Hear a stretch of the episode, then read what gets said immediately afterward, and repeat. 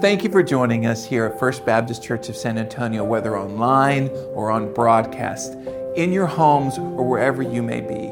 We want you to know that you are more than welcome to be a part of the life of this church, and we want you to know that we want you to meet Jesus today. In order for this to happen regularly, we need your support, we need your prayers, and we need your financial gifts. Please continue to give and be a part of what we do today.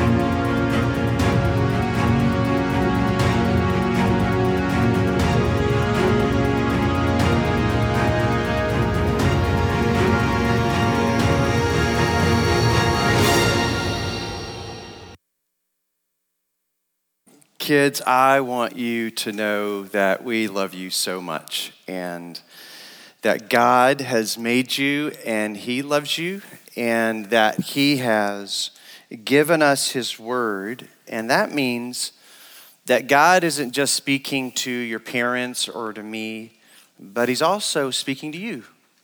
He has something to say to you about who He is and what he's doing and the kind of story he's writing in and through your life. So remember that, kids. Um, you're loved and God speaks to you. That's good news.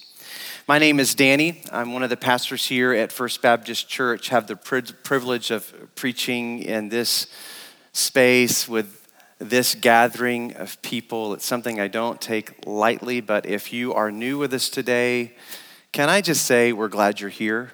Um, you were able to participate in some things we don't typically do, like senior graduation. Maybe you expected that today because of the time of year, but wanted to say, we're delighted that you're here with us. Would you let, let us know that you're with us today? You can do that by going to fbcsa.org slash connect. You can even do that right now. And I have a, a very special request to you as well. At the close of the service, if you have some time, I'd love to meet you face to face, just right down here.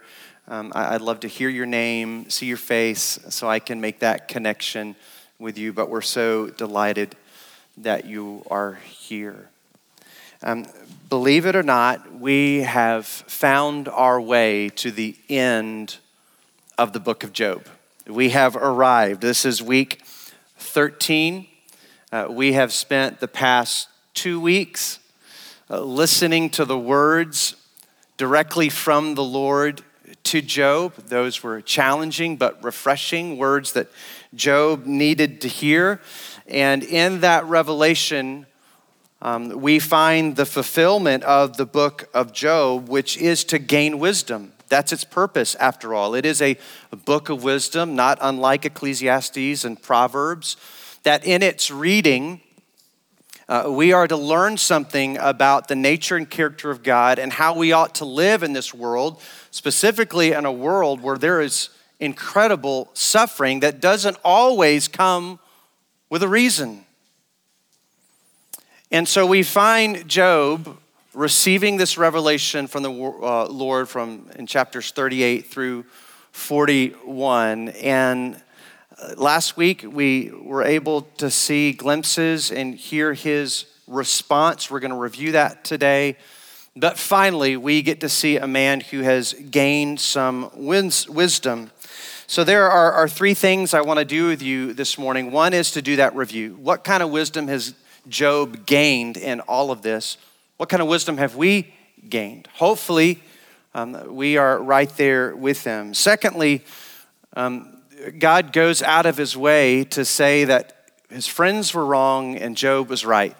We're going to ask, in what ways was Job right in all of this? Uh, and what were the repercussions of that in Job's life? And lastly, uh, we're going to consider this epilogue in Job's life, which I believe is one last final test for Job and also for us as well. So I'm, I'm going to do something we haven't done the whole series. And that is, we're going to stand together and we're going to read the first six verses of chapter 42 with one another. You're like, oh, wow, Danny's come back to his senses. So let's stand together. We're going to read these verses with one another, beginning in verse 1. Here we go. Then Job replied to the Lord, I know that you can do anything and no one can stop you. You asked, Who is that questions my wisdom with such ignorance? It is I, and I was talking about things I knew nothing about, things far too wonderful for me. You said, Listen, and I will speak. I have some questions for you, and you must answer them. I had only heard about you before, but now I have seen you with my own eyes. I take back everything I said and I sit in dust and ashes to show my repentance. Let's pray. Um, Father, Lord, um, we receive these words from you and from Job. Lord, we perceive the wisdom that is gained here. So increase our understanding in that wisdom. May it be our own. May it be the richest of treasure that we have this wisdom from your servant Job. And Lord, may we put it into practice in our life, especially these days where we see and experience firsthand the brokenness and suffering all around us. In Jesus' name we pray. And all God's people said, Amen. Amen. You may be seated. So, what kind of wisdom did Job gain. So, th- this is just a moment of review for us. What did Job learn as God revealed himself? Um, and as Job sat in his incredible suffering while being assaulted verbally by his friends along the way. What did, what did he learn? I think the first thing that he learned we see in this this verse 2 of chapter 42 I now know, or I know that you can do anything and no one can stop you. I think Job learned um, and gained this kind of wisdom that God cannot be cornered, he cannot be tamed, he cannot be manipulated. He cannot be tug along like a pet on a chain. He cannot be put into a corner. And um, there's a lot of uh, trust in that that uh, Job gained in having that kind of wisdom. Primarily, that the Lord has a will and a way about him that can't be thwarted or changed. Even sitting in his incredible suffering and coming out on the other side of that, recognizing there was nothing that I could do and wrangle God and manipulate God to make him go a certain way because God has a will and a purpose. And there's a goodness to that. Even though we can't see it, Job says, There is now wisdom that I have that I can rest in trusting God rather than trying to control God. He says, I've learned that. I've learned that because I've seen you. We'll get to more of that in a, in a minute. But he, he's also learned that his perception of reality is finitely small, right? We've talked about this that Job's slice of reality was that moment. We don't know how long it was, those moments, those weeks, those months of, of suffering. That's all he could see. It was right here in front of his face. And he had significant frustrations and anger and questions and, and pains related to this kind of suffering. But when God revealed himself to him, he became incredibly aware that his worldview was finitely small, and God's worldview is ginormous. He sees all things and holds all things together and puts all things together. God has and sees and puts in place an outcome that we can't even begin to understand or perceive. And Job's, in his wisdom, this newfound wisdom, he says, I get that now. I am so ignorant. I can't see what you see, Lord, and I trust that you put all things together.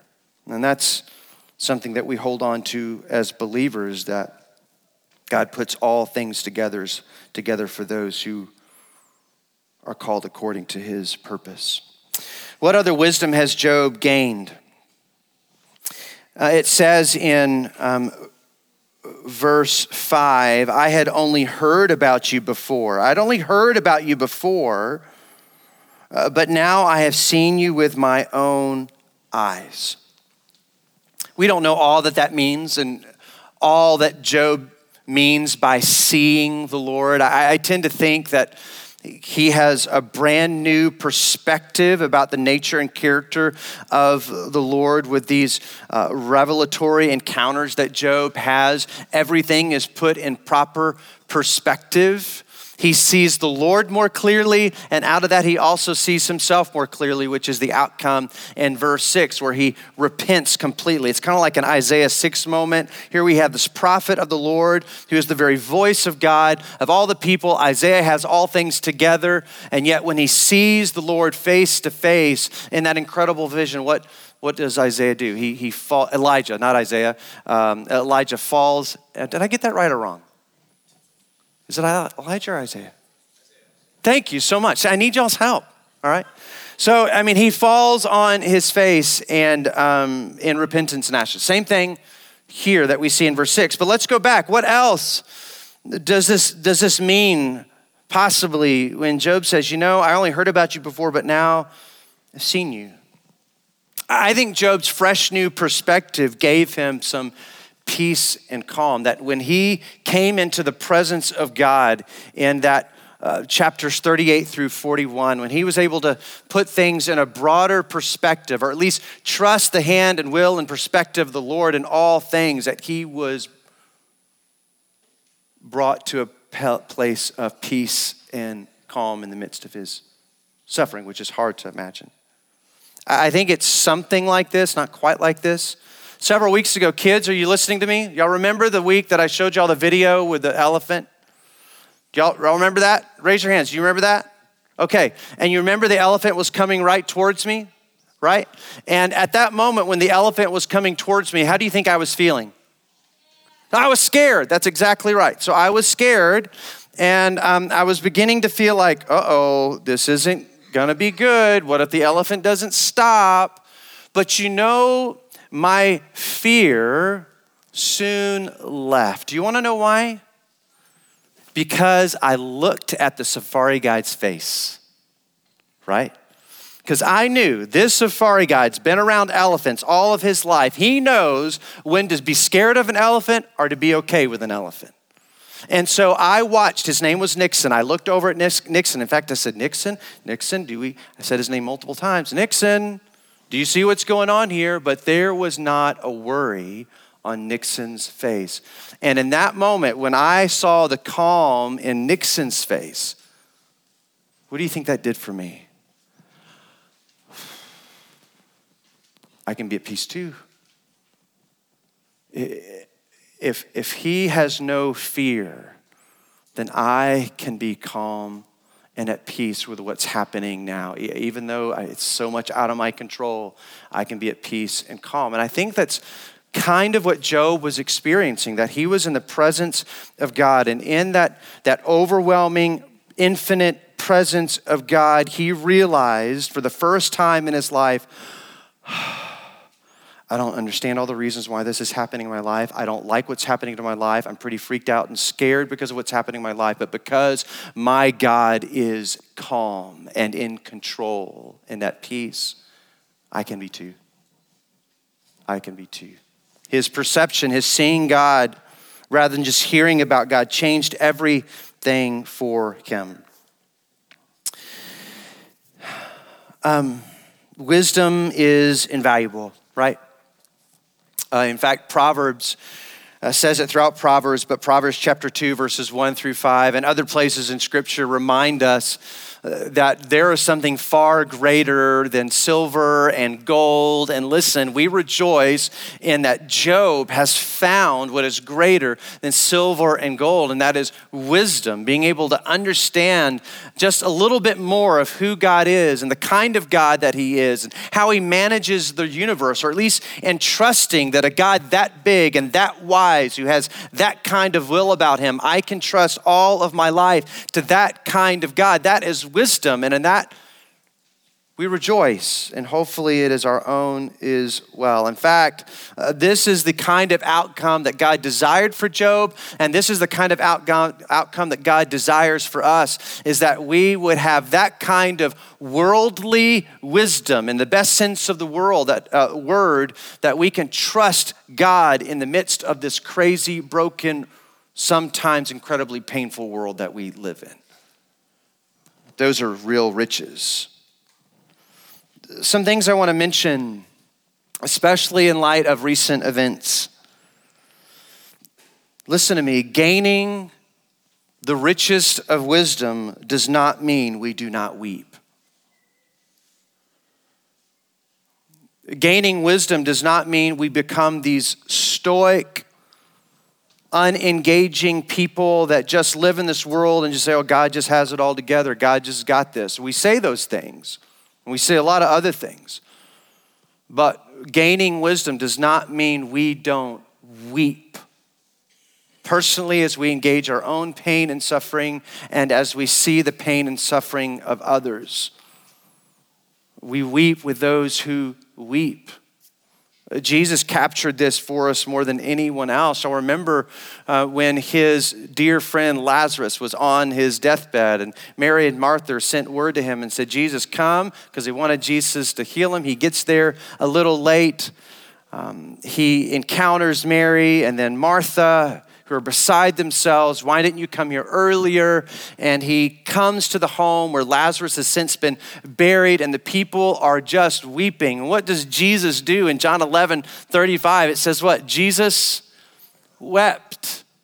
Here we have the very Son of God who knows what the end is. In fact, he talks to Martha about the end. Don't you know on the resurrection of the life? Don't you know it doesn't end right here? Here we have the very wisdom of God that through him all of creation was created. And he doesn't stand there, the stoic, unemotional wisdom of God. No, the wisdom of God weeps. And we weep too. Gaining wisdom does not mean we don't continue to search for understanding and change in our broken world. Gaining wisdom doesn't mean we throw up our hands and say, well, one day God, one day God. Um, wisdom moves us to consider how, understanding the nature of the brokenness in which we live. And what do we do as the people of God to be the testimony of God's Son in His redemption? We seek understanding, we seek change. Job gains wisdom, and hopefully we gain wisdom too in all of this. But also, Job was right. That's what God says in this little epilogue uh, in Job's life. In verse 7, it says, After the Lord had finished speaking to Job, he said to Eliphaz the Temanite, I'm angry with you and your two friends for you have not spoken accurately about me as my servant Job has. So the three friends were wrong in the, way, in the ways and the things they said about God, and Job was right. And God was pretty bent out of shape out about this, which is a good word of warning for us, uh, especially when we're so quick with our words in our society and culture, right? We're so quick to come up with explanations and reasons for things that happen in the world. The first thing we do is post some statement on social media. We become experts in everything overnight. Word of warning God says, watch your words. Uh, maybe we shouldn't be so quick with our words. It's part of what he's saying to these friends here. You were so quick with your words and your accusations and declarations and your assurances that I'm doing something a certain way. Did you ever stop and consider and pause and breathe long enough to even come inquire of me about what I'm doing? Not once did his friends do that. They just jumped to conclusions, insisted upon them, yelled them louder. And God said, Your words are wrong. The way you described me to Job was wrong, but Job was right. In what ways was Job right? I think Job was right um, because he knew the suffering that he was experiencing didn't fit in with the world view that they had been living by. You do bad things, God's judgment comes. You do good things, God's blessings come. It just didn't fit, right?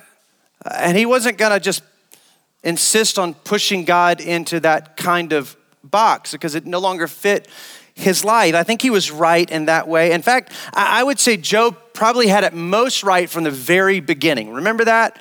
Uh, in Job chapter 1, verses 20 and 21, he says, The Lord gives and the Lord takes away. Blessed be the name of the Lord. I, in fact, that's kind of like a summary in some ways of the nature and character of God uh, in, in Job. Sometimes the Lord gives, he blesses us as a gift, and sometimes the Lord takes away. But the, the, the, the, the steady rock in that scenario is the glory and majesty and wisdom and will of God. God says, I, Job got that right, among other things. What else did Job get right? I think another thing that Job got right is that in Job's incredible suffering, his anger, his complaints, and his frustrations, he never ran from the Lord. He took them straight to God. And they didn't always come out right, and God puts him in his place for that. Right? Remember that last week? You, you wouldn't approach the Leviathan in that way. What gives you the right to approach me that way? But nonetheless, Job did it right. He was always, listen, Job was always honest with the Lord. He always just kind of put his heart out on the table Lord, this is where I am and where are you? He never drew his own conclusions and hunkered down. He always ran to the Lord rather than away from the Lord. Listen, we can get messed up in our own anger and our suffering when we choose to run from God rather than run to God. Listen, in our household, um, we say pretty regularly listen, as long as you're honest and open and vulnerable with us, you're not going to get in trouble. Yeah, we might have some words to say about the choices that you have made or something that you've encountered. But listen, if you get a text from a friend that you need to show us, uh, uh, you come show us that right away. You just say, hey, listen, this is what I've seen, this is what my friend has said, or, or maybe it's a choice that you made. Listen, as long as you come to us with full vulnerability, honesty, and openness, we are not going to turn you away. We're going to receive you. And I think that's what God is saying that, listen, my servant Job was right and that he came before me. Yeah, it wasn't all pretty, but he came before me with vulnerability and honesty about where he was and what he was experiencing, how, how he hated the suffering and, and, and how he questioned what God was doing. He came to the Lord with integrity. God says, Job got that right. Even in his anger, Job got that part right. Will we? Will we? Will we come to the Lord even in our anger and frustrations, in the midst of the hardest things in life? Will we run to Him or away from Him? God says, Run to me. You may not always get the answers that you want, but don't run away from me. You won't find peace on your own. It's really interesting and kind of cool to see here. I was talking with my daughter Emma last night because she had to teach Sunday school this morning, and she said, Dad, do you think it's important that God calls Job his servant several times here? I think it's pretty interesting. We see it in chapter one, he calls Job his servant, but we see it actually played out here in a very interesting way. So, Job goes through this incredible, unimaginable suffering. He gains wisdom in the process. He sticks with God, even though he's angry with God, has complaints about God. He never runs from God, he's always running to God. God says, That's right, Job. That's good. I'm grateful that you did that. And he comes out on the other side of this suffering And God says, Listen, you friends of Job, you've got it wrong. Uh, you, you need to take your sacrifice to Job so that he can intercede on your behalf. Isn't that interesting? Job becomes an intercessor for his friends. Reminds me a little bit of Jesus. Jesus, who knew no sin, yet experienced incredible suffering. Jesus knows what it means to suffer. He rose victorious over sin and death so that he might be our Redeemer, our intercessor, that great high priest. And God appoints Job in this moment. You're going to you're going to be their priest. I mean, what can we take away from that? We can take two things. One, we can rejoice in that this text, even here, points to the great high priest that we have in Christ, that he is our intercessor. But also, maybe it says something about that God doesn't waste anything. God's not going to waste your suffering that God is going to use your suffering as you come to Him, even in the midst of all the varied emotions that you experience. That God's going to use your suffering as you come on the other side of that, that He might even use you to come alongside someone else and be an intercessor. Maybe, maybe that's what God is also saying, that's something we could learn.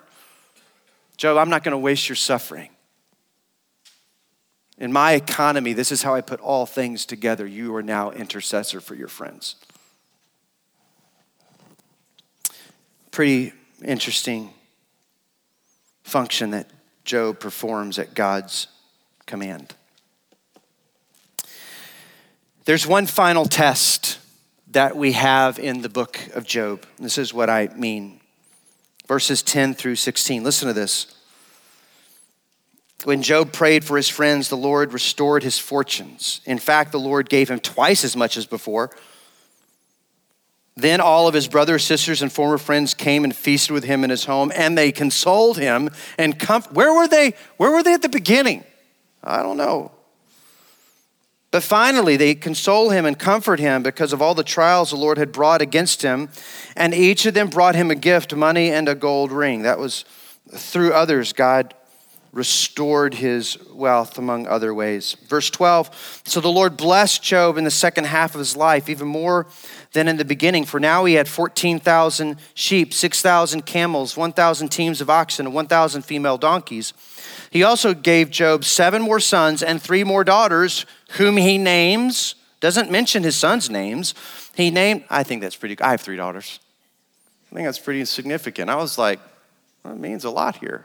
We'll see if I can have time to get there. But he named his first daughter uh, Jemimah, the second Keziah, and the third Keren Happuch. In all the land, no women were as lovely as the daughters of Job. I feel the same way about mine.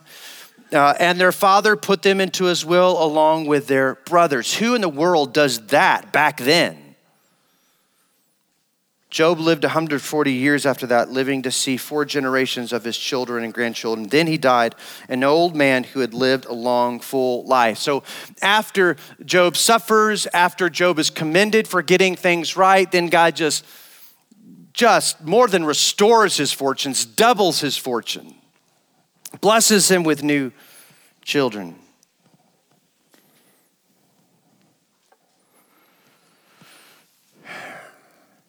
Here's the test Did Job get a double blessing from the Lord? Did he get his fortunes restored twofold because he got it right? Job, I'm going to reward you. I'm going to bless you because you got it right. Is that what happened? That's a test for us. If we're not careful, we can cycle back to that old world view that if you do good, good things happen. I mean, it happened to Job. He weathered that suffering. He passed the test. And God said, because, you passed the test, I'm going to give you even more. One final test. But if we have gained the wisdom of the Lord, we know that God gives and God takes away. Blessed be the name of the Lord. God gave to Job in this epilogue of Job's life as a gift of his grace, not because he owed Job because of his faithfulness. It wasn't payment for Job. You did good, here you go. I'm just going to lavish more on you. He gave to Job as a gift of his grace because he chose to, in his infinite wisdom and his will to do so. It's not arbitrary. God just didn't willy nilly give back to Job, but he did it according to his grace and infinite wisdom. He gave as a gift a grace, had nothing to do with Job's faithfulness. Simply, God chose to do it. And Job passes the test. This is why I think his daughters are significant. This is why I think his daughters are significant. I think Job demonstrates that he passed the test because he imitates his Father in heaven.